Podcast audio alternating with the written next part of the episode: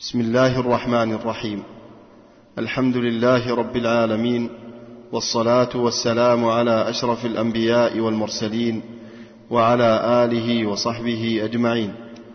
يسر إخوانكم في مؤسسة دار ابن رجب للإنتاج الإعلامي والتوزيع بالمدينة النبوية أن يقدموا لكم هذه المادة العلمية. سائلين الله عز وجل أن ينفع بها وأن يجعلنا ممن يستمع القول فيتبع أحسنه إنه ولي ذلك والقادر عليه. ماذا أخذنا بالأمس؟ نعم. المقدمة. مقدمة فيها أمور. التسمية أنه بدأ بالبسملة والحمدلة والصلاة على النبي صلى الله عليه وسلم والاستعانة. وذكر سبب اختيار مذهب الإمام زيد رضي الله عنه. أولا لأن النبي صلى الله عليه وسلم قال فرضكم زيد وقلنا حديث صحيح. والثاني أن الشافعي أخذ بقول زيد رضي الله عنه موافق له في الاجتهاد لا تقليدا. طيب يبقى معنا مسألة لم نذكرها. وهي الأمور الواجبة عند الوفاة الأمور الواجبة عند الوفاة قال الناظم أول ما يبدأ به في المال تدريه من تدوم في مقاله. أول ما يبدأ به في المال تدريه من تدوم في مقاله. دعا وضبط لك المسائل بكلمة واحدة وهذا من بركة العلم. نعم. طيب. تدوم التاء تجهيز الميت بالمعروف. خرج به ما لو كان فيه إسراف. تجهيز الميت بالمعروف من شراء كفن وأجرة حفر القبر وغيره. وهذا لابد يكون بالمعروف. وكل ما وكل ما أتى ولم يحدد بالشرع كالحرز بالعرف يحددي لكن الشافعية يقدم يقدم الدين المتعلق بعين التركة. وذكرنا أنه الصحيح أن نقدم تجهيز الميت تكفينه بالمعروف. لماذا؟ قال أنه هذا حق خاص ومتعلق بالميت.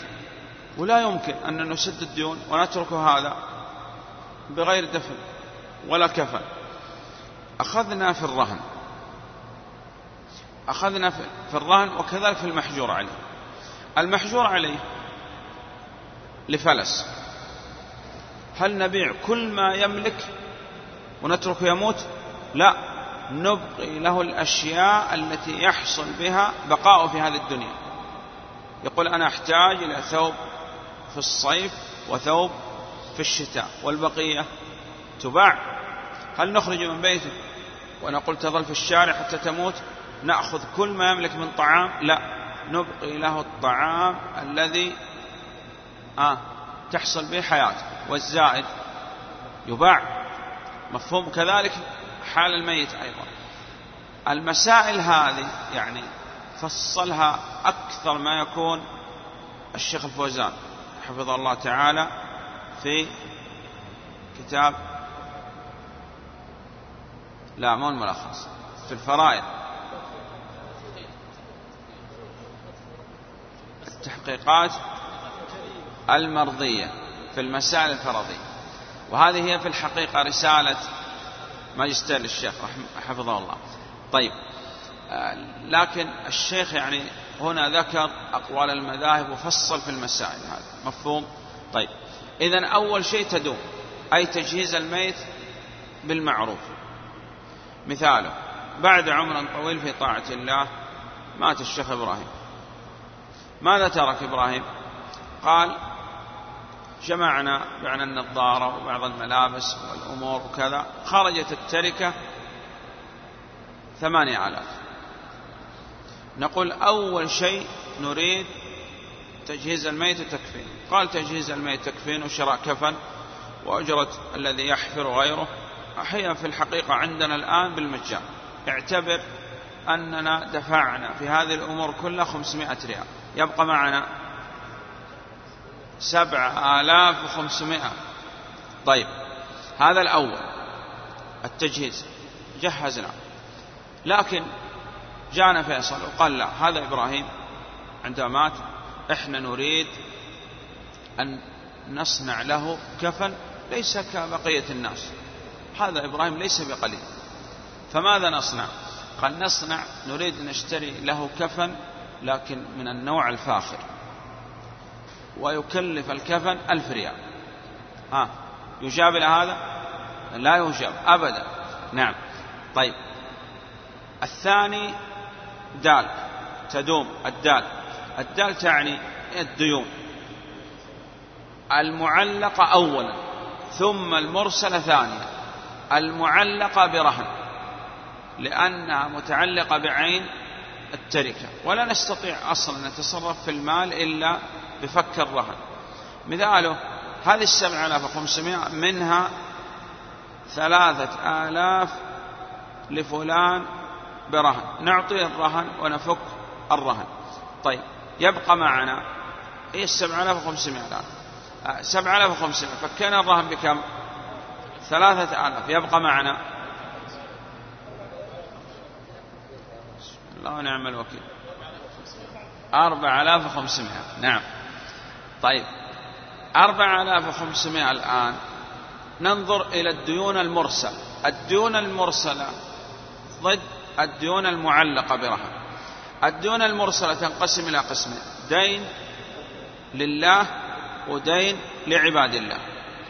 أيهما يقدم؟ الصحيح يقول الشيخ بن عثيمين رحمه الله تعالى أننا لا نقدم هذا على هذا بل تكون المحاصة. كيف؟ وجدنا أنه على إبراهيم المبلغ أربعة آلاف وخمسمائة. عليه كفارات أيمان ونذور ألفين ريال. وعليه للعباد ألفين وخمسمائة إذا انتهت التركة. ونعطي هذا ونعطي هذا ولا إشكال لم نقدم شيء على شيء. لكن اعتبر أن المال خمسة آلاف الذي بقي خمسة آلاف. مفهوم؟ ليس أربعة آلاف وخمسمائة بقي من التركة الآن كم؟ خمسة آلاف. عليه كفارات أيمان ونذور أربعة آلاف ريال سعودي. وعليه دين لفلان من الناس ستة آلاف. لو دفعنا الكفارات يبقى كم؟ ألف. فهذا الأخ سمير قال أنا أطلب إبراهيم ستة آلاف. أعطونا الخمسة والحمد لله. من نعطي؟ لا نقدم هذا ولا هذا. وتكون المحاصة بالسوية. كيف نصنع؟ نأتي بالديون على التركة. الديون عشر آلاف على خمسة آلاف تساوي نصف. النصف هذا النسبة. إذا الكفارات أيمان ونذور نصفها ألفين. نخرج أيمان ونذور ونعطي الأخ سمير من ستة آلاف ثلاثة آلاف. والله يعوض. مفهوم؟ معي؟ إذا لا نقدم هذا على هذا. هناك من العلماء من قال أنه يقدم الدين الذي لله سبحانه وتعالى يعني أيمان ونذور وكفارات وبعضهم قال يقدم دين العباد لأنه دون العباد مبنية على المشاحة ودون الله سبحانه حقوق الله سبحانه مبنية على العفو. والصحيح يقول أن الشيخ بن عثيمين يقول أن الأدلة تساوت. ولذلك قال لا نقدم هذا على هذا والمسألة تحتاج إلى تفصيل. طيب الديون انتهينا منها. خرجنا الديون وبقي بقي من التركة ألفين ريال مفهوم؟ طيب. بعد هذا واو وصية. الواو الوصية الصحيح أن نقول في الوصية الوصية بالثلث فأقل لغير وارث. الوصية بالثلث فأقل لغير وارث. أوصى لأبيه.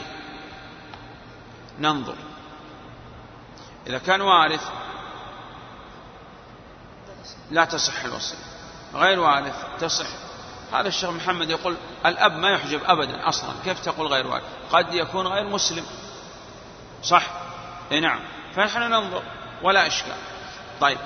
الوصية بالثلث فأقل. أوصى بأكثر من الثلث. أوصى للوارث وصية محرمة على ما سيأتي معنا في الوصايا. طيب بعد أوصى مثلا لسعيد بألف ريال. التركة كم؟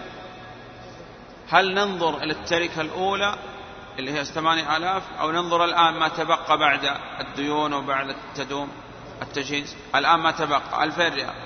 فالوصية الآن أكثر من الثلث. ليس لسعيد إلا الثلث. طيب. الباقي هو الإرث. إذن آخر شيء نحن نأتي ونقسم التركة نعم. قال إذا تدوم تج... إذا أردنا الضوابط الشرعية في تدوم نقول التاء تجهيز الميت بالمعروف. الدال الديون المعلقة أولا ثم المرسل لله أو للآدم تتساوى.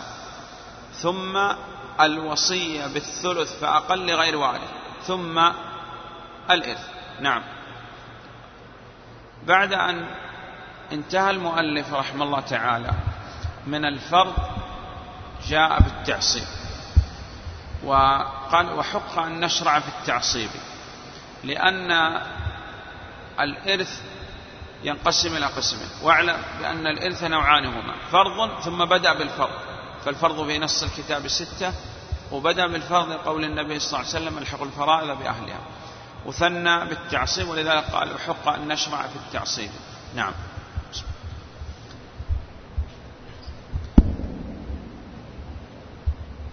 بسم الله الرحمن الرحيم. الحمد لله رب العالمين. والصلاة والسلام على أشرف الأنبياء والمرسلين نبينا محمد وعلى آله وصحبه أجمعين. قال الإمام الرحبي رحمه الله تعالى في أرجوزته وحق أن نشرع في التعصيب بكل قول موجز مصيب فكل من أحرز كل المال من القرابات أو الموالي أو كان ما يفضل بعد الفرض له. فهو أخو العصوبة المفضلة كالأب والجد وجد الجد والابن عند قربه والبعد والأخ وابن الأخ والأعمام والسيد المعتق ذي الإنعام. وهكذا بنوهم جميعا فكل ما أذكره سميعا. وما لذي البعدى مع القريب في الإرث من حظ ولا نصيب. والأخ والعم لأم وأبي أولى من المدلي بشطر النسب. وحق أن نشرع في التعصيب أنه بعد أن ذكر الفرض يذكر التعصيب. ويقال التعصيب من العصابة إما عصابة اللصوص أو يعصب حول يعني رأسه أو حول الجرح وكذا. قال قالوا ونحن عصبة أي ذكور. والعصبة تنقسم إلى ثلاثة أقسام عاصب بنفسه وعاصب بغيره وعاصب مع غيره. عاصب بنفسه وهذا يقال أنه أولى أن تقول عاصب بالنفس. تقول عاصب بنفسه. وعاصب بالغير لا تقول عاصب بغيره. وبعضهم يقول أنه ما يصح أن يقول هذا أصلا في اللغة ما أدري الله أعلم. وعاصب مع غيره. العاصب بنفسه. كلهم ذكور ونحن عصب إلا المعتقة لأن صنعت ما يصنع الذكور وهذه فيه ترغيب الإسلام للعتق. إذا العاصب بغيره جميع الوارثين من الذكور عدا الزوج والأخ لأم. الزوج لأنه ليس له قرار والأخ لأم أدلى بأنثى وأصحاب فروض ومن النساء المعتقة فقط. إذا لو جئنا للتفصيل من الوارثين ثلاثة عشر. من الوارثات المعتق والمجموع أربعة عشر. إذا هذا العاصب بنفسه. لا تقول عاصم النفس. طيب. الثاني العاصم مع غيره. غير الذكر الأنثى. فالإبن يعصب البنت. ابن الإبن بنت الابن والأخ الشقيق أخت شقيقة. والأخ لأب أخت لأب. وابن أخ شقيق بنت أخ شقيق. لا. العاصب غير أربعة فقط. الابن يعصب البنت. ابن الابن يعصب بنت الابن. أو ابن ابن ابن يعصب بنت ابن ابن. نعم. والأخ الشقيق يعصب أخت شقيقة والأخ لأب يعصب الأخت لأب. ابن أخ شقيق ابن معتق ابن أخ لأب ابن عم شقيق. العم الشقيق يعصب العم الشقيقة. أصلا غير وارثة. مفهوم؟ نعم. طيب وليس ابن الأخ بالمعصب من مثله فوقه في النسب. إذا هذا العاصب بغيره أربعة فقط. العاصب مع غير القاعدة عندهم الأخوات مع البنات عصبات. سواء كانوا جمع أو منفرد.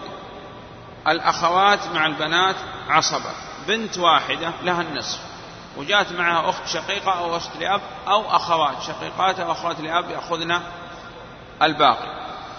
بنات وأخت شقيقة كذلك البنات الثلثين والأخت الشقيقة الباقي أو أخوات شقيقات أو لأب الباقي. شقيقات أو لأب أقصد أنه يعني شقيقات فقط. أما شقيقات ولأب الشقيقات هم يأخذوا الباقي والأب ليس لهم شيء. طيب. إذا القاعدة في العصب مع الغير الأخوات مع البنات عصبات أي عصبة مع الغير لأنه قال مع. طيب. إذا عندنا مسألة فيها بنت وأخت شقيقة وعم شقيق. عم شقيق عصب بنفسه أخت الشقيقة عصبة مع الغير. من الأقرب؟ الشقيقة هي التي ترث تأخذ الباقي. البنت النصف أخت شقيقة الباقي ولا شيء للعم الشقيق. نعم. طيب. وحق أن نشرع في التعصيب بكل قول موجز مصيب. الآن أراد أن يعرف لك من هو العاصب فكل من أحرز كل المال. هذا إذا انفرد. أو أخذ الباقي بعد أصحاب الفروض وقد يبقى له شيء وقد لا يبقى له شيء. وخاب عاصب لدى الإتمام هذا صاحب الدرة يقول. خاب يعني ما حصل شيء. نعم. طيب. مثاله أخت شقيقة وزوج. الزوج النصف أخت شقيقة. الباقي النصف. النصف الصحيح. طيب. وأخ لأب له الباقي. ولم يبقى شيء. مفهوم؟ نعم. ويمثل في القريب المبارك أنه هذه المسألة. زوج وأخت شقيقة وأخ لا يرث شيء أخ له الباقي ولم يبقى له شيء. وخاب عاصم ولا الاتمام لكن لو جاءت أخت لأب. لا شيء. وإذا كانت المسألة فيها أخت لأب فقط تأخذ السدس المسألة عول هذا هو القريب المشؤوم على قوله. نعم لأنه لولا لورثت الأخت لأب. السدس. وعندما جاء أي منعها من الإرث. نعم ويسميه يعني علماء الفرائض قريب المشؤوم. والصحيح أنه لا شؤم. وهذا الذي فرض الله سبحانه وتعالى وكل ما يفرض الله خير. نعم. طيب. فكل من أحرز كل المال من القرابات أو الموالي من القرابات الإبن وإبن الإبن والعم الشقيق والعم الأب وابن أخ الشقيق وغيره الموالي المعتق وعصبة المتعصبين بأنفسهم. نعم.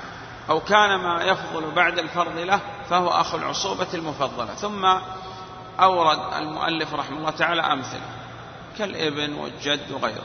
نعم. لا ما يضر. امشي نعم.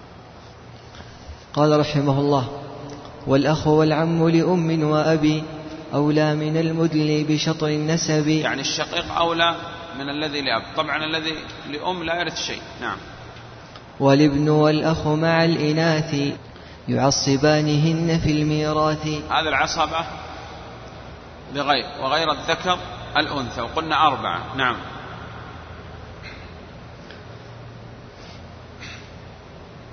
والأخوات إن تكن بنات فهن معهن معصبات. سواء كن جمع أو منفردين وهذا العصبة مع الغير والقاعدة الأخوات مع البنات عصبات لكن لابد من التنبيه لأنه البعض يظن أنه لابد أن يكون جمع. والصحيح لا سواء أخت واحدة أو بنت واحدة. نعم.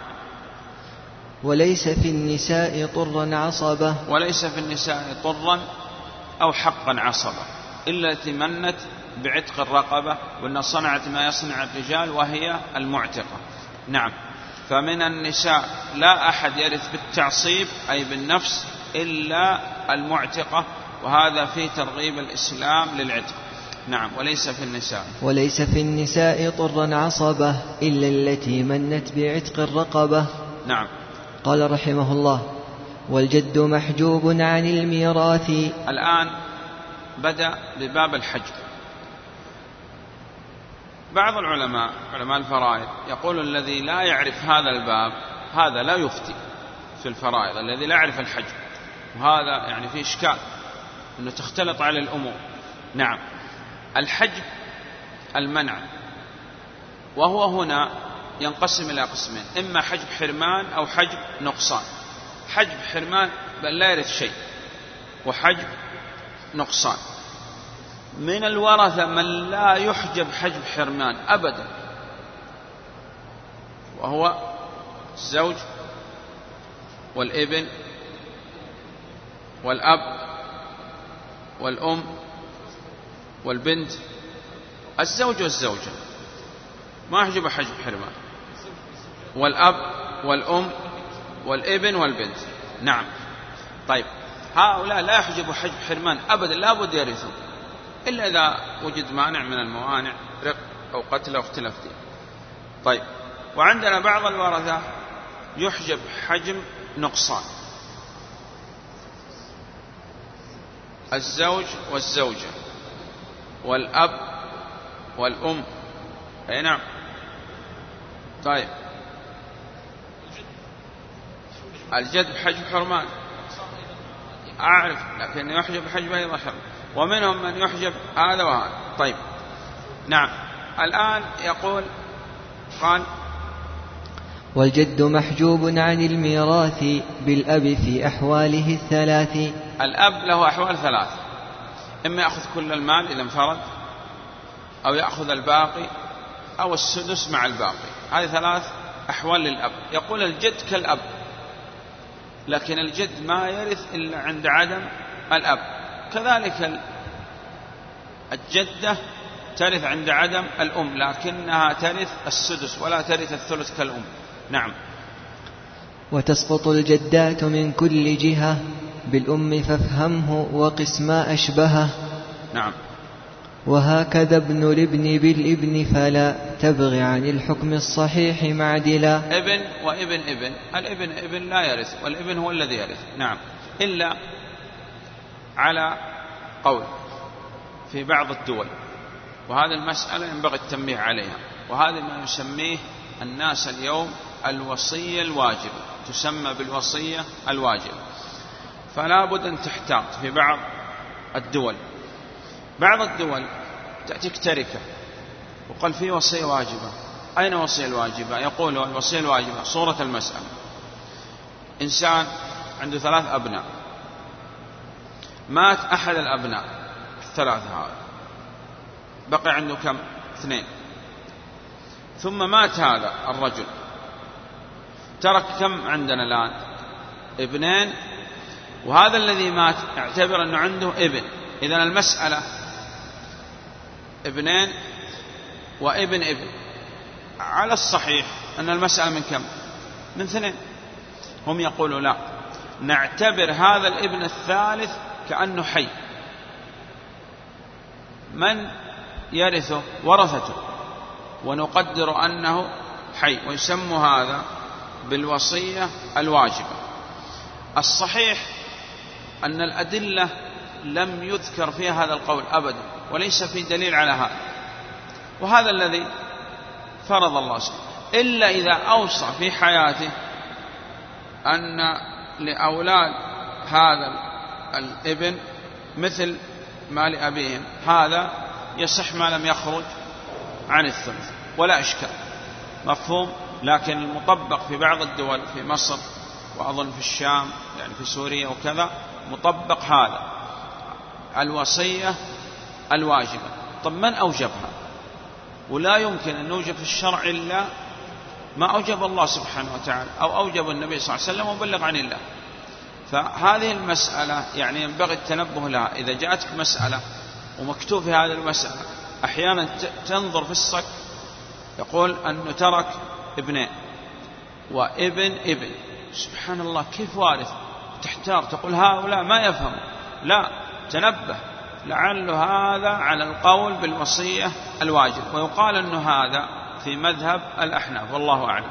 طيب نعم قال وتسقط الإخوة بالبنين وبالأب الأدنى كما روينا. الإخوة أشقاء أو لأب يحجبون بأربعة.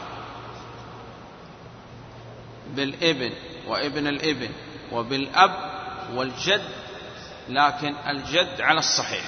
نعم. والإخوة لأم يحجبون بستة.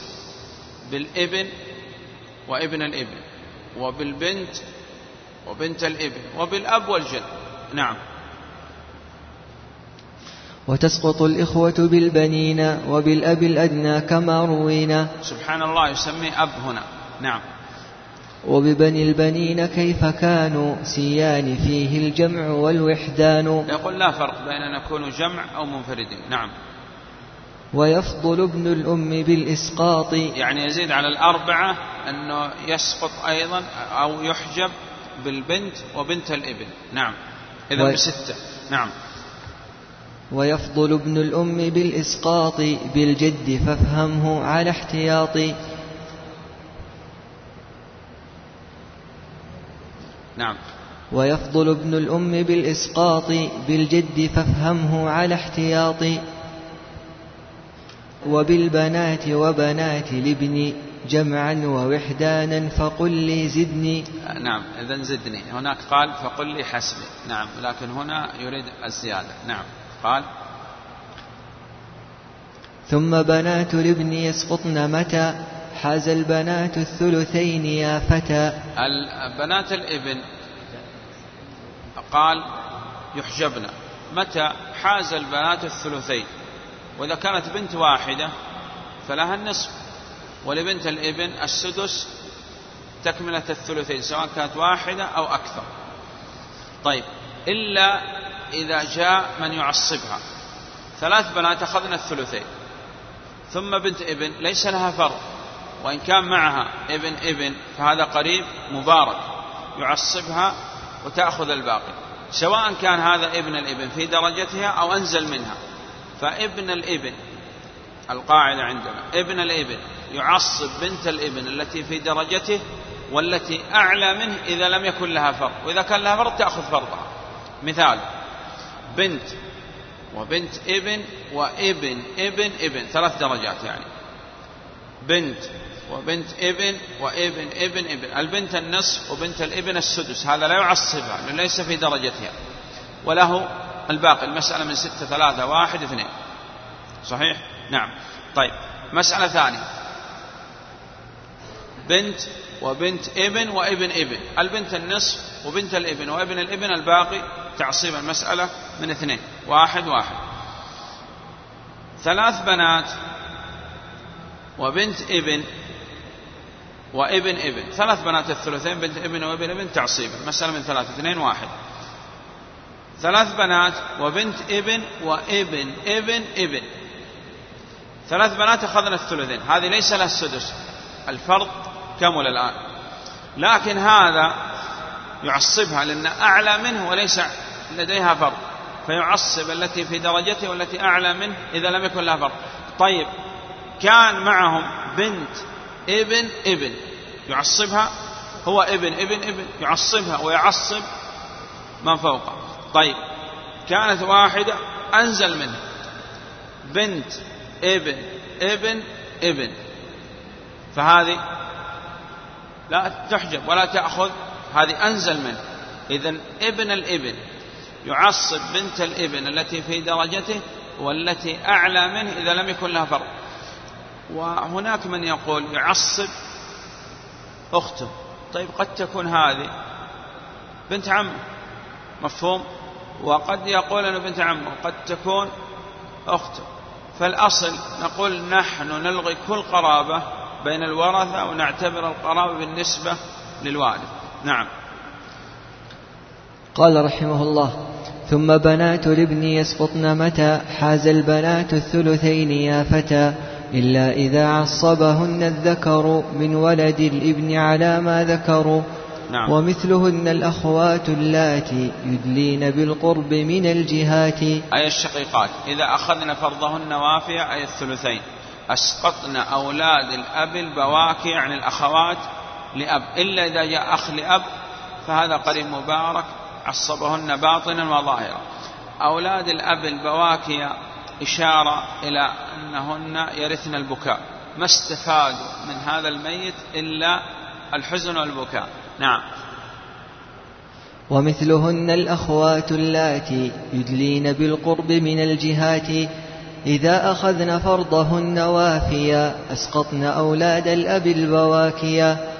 وإن يكن أخ لهن حاضرا عصبهن باطنا وظاهرا. طيب عندنا مسألة فيها ثلاث أخوات شقيقات وأخت لأب وابن أخ لأب. ثلاث أخوات ثلثين. هل ابن أخ لأب يعصب هذه التي فوقه الأخت لأب لا يعصب وليس ابن الأخ بالمعصب. من مثله أو فوقه في النسب. نعم.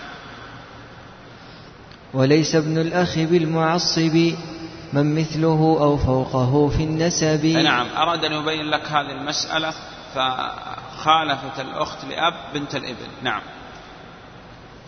قال رحمه الله وإن تجد زوجا وأما ورثا وإخوة للأم حازوا الثلثا هذه المسألة هي المشركة أو المشتركة أو الحجرية أو الحمارية أو اليمية أو العمرية. هذه العمريتان. نعم. هذه المسألة صورة المسألة. لا بد أن نضبط صورة المسائل. زوج لا زوجة. أم أو جدة صاحبة سدس ولا إشكال. خلافا للأكدرية. الأكدرية لابد صاحبة ثلث أم لا جدة. إذا هنا صورة المسألة زوج لا زوجة أم أو جدة لا إشكال. جمع من الإخوة لأم لو جاء أخ لأم واحد أو أخت لأم واحدة هذه ليست بمشركة. وإخوة أشقاء لو كانوا إخوة لأب لم تكن مشتركة لأن لغينا قرابة الأب أصبحوا أغرباء قالوا أصبحوا ليسوا بوارثين أصلا. نعم. إذا هذه صورة المسألة. إذا صورة المشركة والمشتركة والحجرية والحمارية واليمية والعمرية صورتها. زوج لا زوجة وأم أو جدة لا إشكال. وجمع من الإخوة لأم ولا بد. وأخ شقيق ذكر فأكثر. لو جاءت أخت شقيقة صارت المسألة عول أختين عول إذا لابد عاصب شقيق. مفهوم ذكر. نعم. هذه صورة المشركة والمشتركة والحجرية والحمارية واليمية والعمرية. سبب التسمية. يقال أن في العام الأول من خلافة أمير المؤمنين عمر رضي الله عنه جاء أناس هذه الصورة زوج ماتت امرأة وتركت زوج وأم أو جدة وجمع من الإخوة لأم وأخ شقيق فأكثر. فقضى عمر رضي الله عنه بأن يحجب الأخ الشقيق. ألحق الفرائض بأهله فما بقي فلأولى رجل ذكر ولم يبق شيء للأخوة للأخ الشقيق ومن معه. وخاب عاصب لدى الإتمام. في العام الثاني من خلافة أمير المؤمنين عمر رضي الله عنه جاء أمثال الذين جاءوا في العام الأول. فعندما قسم التركة وحجب الأشقاء اعترض الأشقاء على أمير المؤمنين عمر رضي الله عنه وقالوا يا أمير المؤمنين هب افترض أن أبانا حجرا ملقا في اليم ولذلك سميت حجرية وحمارية ويمية ويقال أنهم قالوا هب أن أبانا حمارا وهذا الله أعلم يعني أولا إحنا قلنا لا نتجرأ على المتن قبل أن نحقق ضعف السند. حتى وإن كان في الآثار عن الصحابة. قال أنه لا يمكن أن هؤلاء يعني يقولوا هذا الكلام لأمير المؤمنين عمر رضي الله عنه. المهم طيب و أو أنهم وقضى بينهم استحسن عمر رضي الله عنه هذا الرأي. وقضى بينهم بالتشريك. وقالوا والله يا أمير المؤمنين ما زادنا أبانا إلا بعدا. الأم تقربنا الإرث والأب يبعدنا عن الإرث. ألغي قرابة الأب فألغى قرابة الأرض واعتبرهم كلهم إخوة لأم. نعم. وهذا الأثر يقال أنه ضعيف. ثم حتى لو اعتبرنا صحة الأثر عن أمير المؤمنين عمر رضي الله عنه ذكرنا أن قول الصحابي حجة ما لم يخالف نص من كتاب أو سنة أو يخالف قول الصحابي آخر فيرجح بينهما. طيب. المسألة هذه لابد أن تعرف. إذا قلت بها لابد أن تجعل الأشقاء إخوة لأم والذكر يأخذ كالأنثى. مفهوم؟ نعم بالسوية وتلغي قرابة الأب. لكن اعتبر أن الذين مع الإخوة لأم إخوة لأب. إذا الغينا قرابة الأب خرجوا من الإرث أصلا ولا يرثون. نعم. طيب. إذا هذه هذه المسألة. وعلى اعتبار القول الراجح وهذا المسألة يعني يذكر الشيخ الفوزان حفظه الله والشيخ بن عثيمين رحمه الله تعالى أنه لا تشريك. ونرتاح من هذه المسألة.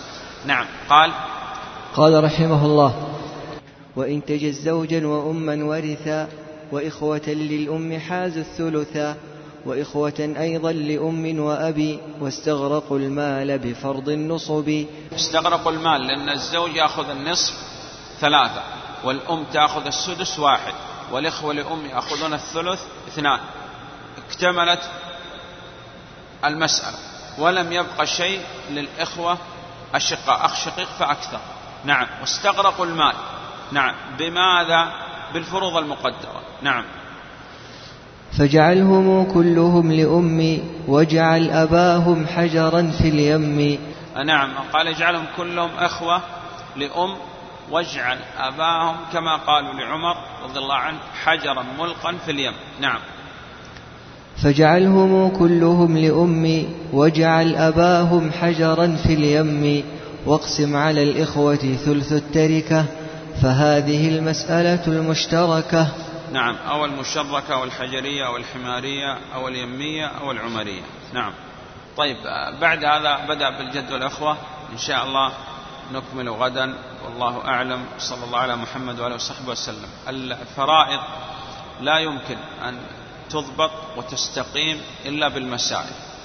لو كان عندنا إنسان يريد أن يراجع الحساب أو الرياضيات ما يمكن أن تضبط هذه المسائل إلا بحل التمارين. اعتبر لو كان عندنا إنسان لا يعرف هذه الأمور النظرية ولكن يعرف يحل التمارين فهذا هو الفقيه أصلا.